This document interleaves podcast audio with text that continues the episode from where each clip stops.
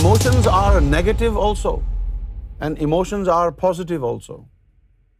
Positive emotions sometimes are dangerous, and negative emotions are always dangerous. For example, positive emotions. Sarkar Gaur Shahi has made my heart very kind.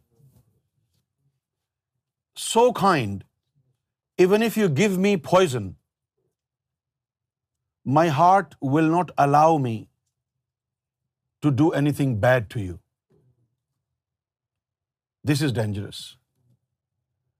But then, as a Sufi, my master, His Holiness Gaur Shahi, said to me that you must forgive till the end.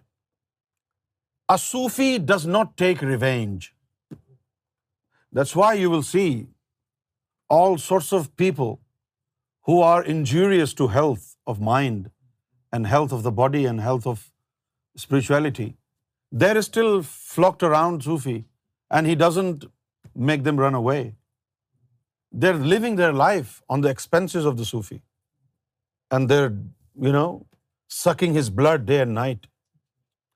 But still the Sufi the way his emotions are designed and they are managed by his uh, spiritual authority and power are strange. He doesn't take revenge. He doesn't make them run away. Apparently it is dangerous. But then again, it is not dangerous for people, it is dangerous to himself.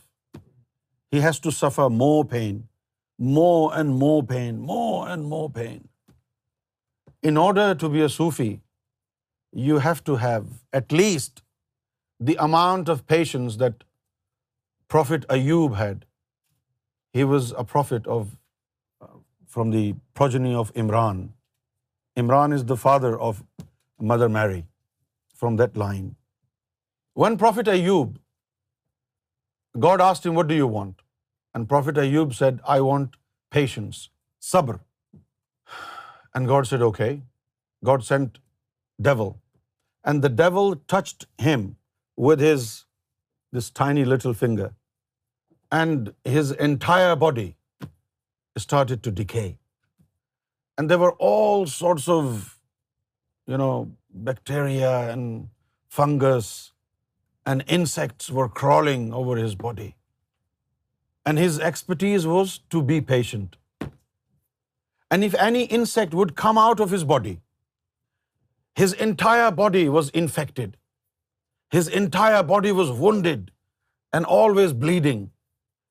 And then on top of this, from time to time, he would shower salt on his wounds to increase the pain. And if any insect would come out of his body, he would pick that insect up and put it back in the body and would say, "Are you fed up with me? Stay inside my body. Eat my flesh. Drink my blood. Why are you fed up with me? You want to leave me?" And this is the type of patience that God granted Ayub. To some people, it's um, torment, punishment. But in the eyes of God, it is an art, patience. So in order to be a Sufi, you should be a disciple of Prophet Ayyub in the field of patience. Some people will have pain in their arm and they will, you know, make fuss out of it. They will publicize it. Oh, gee, I have pain here.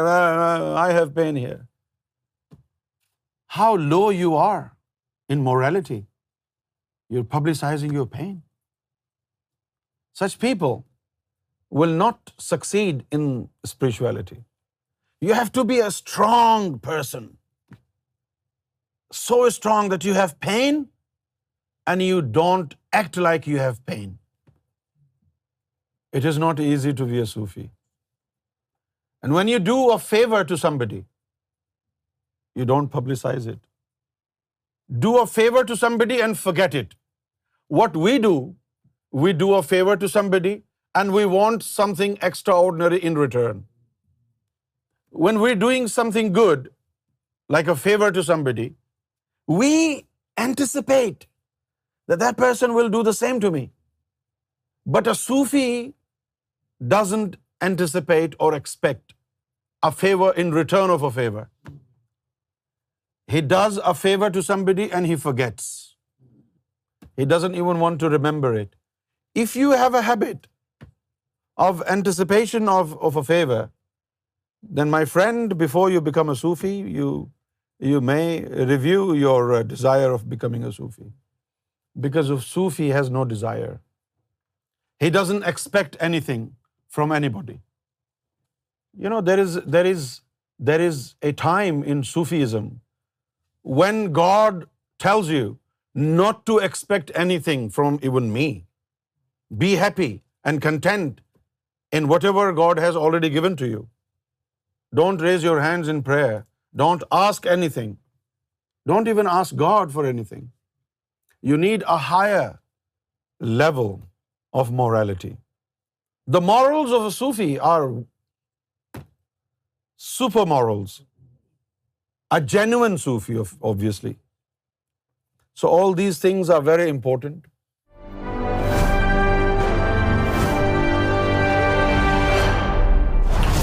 TV, bringing light, love and peace in your life.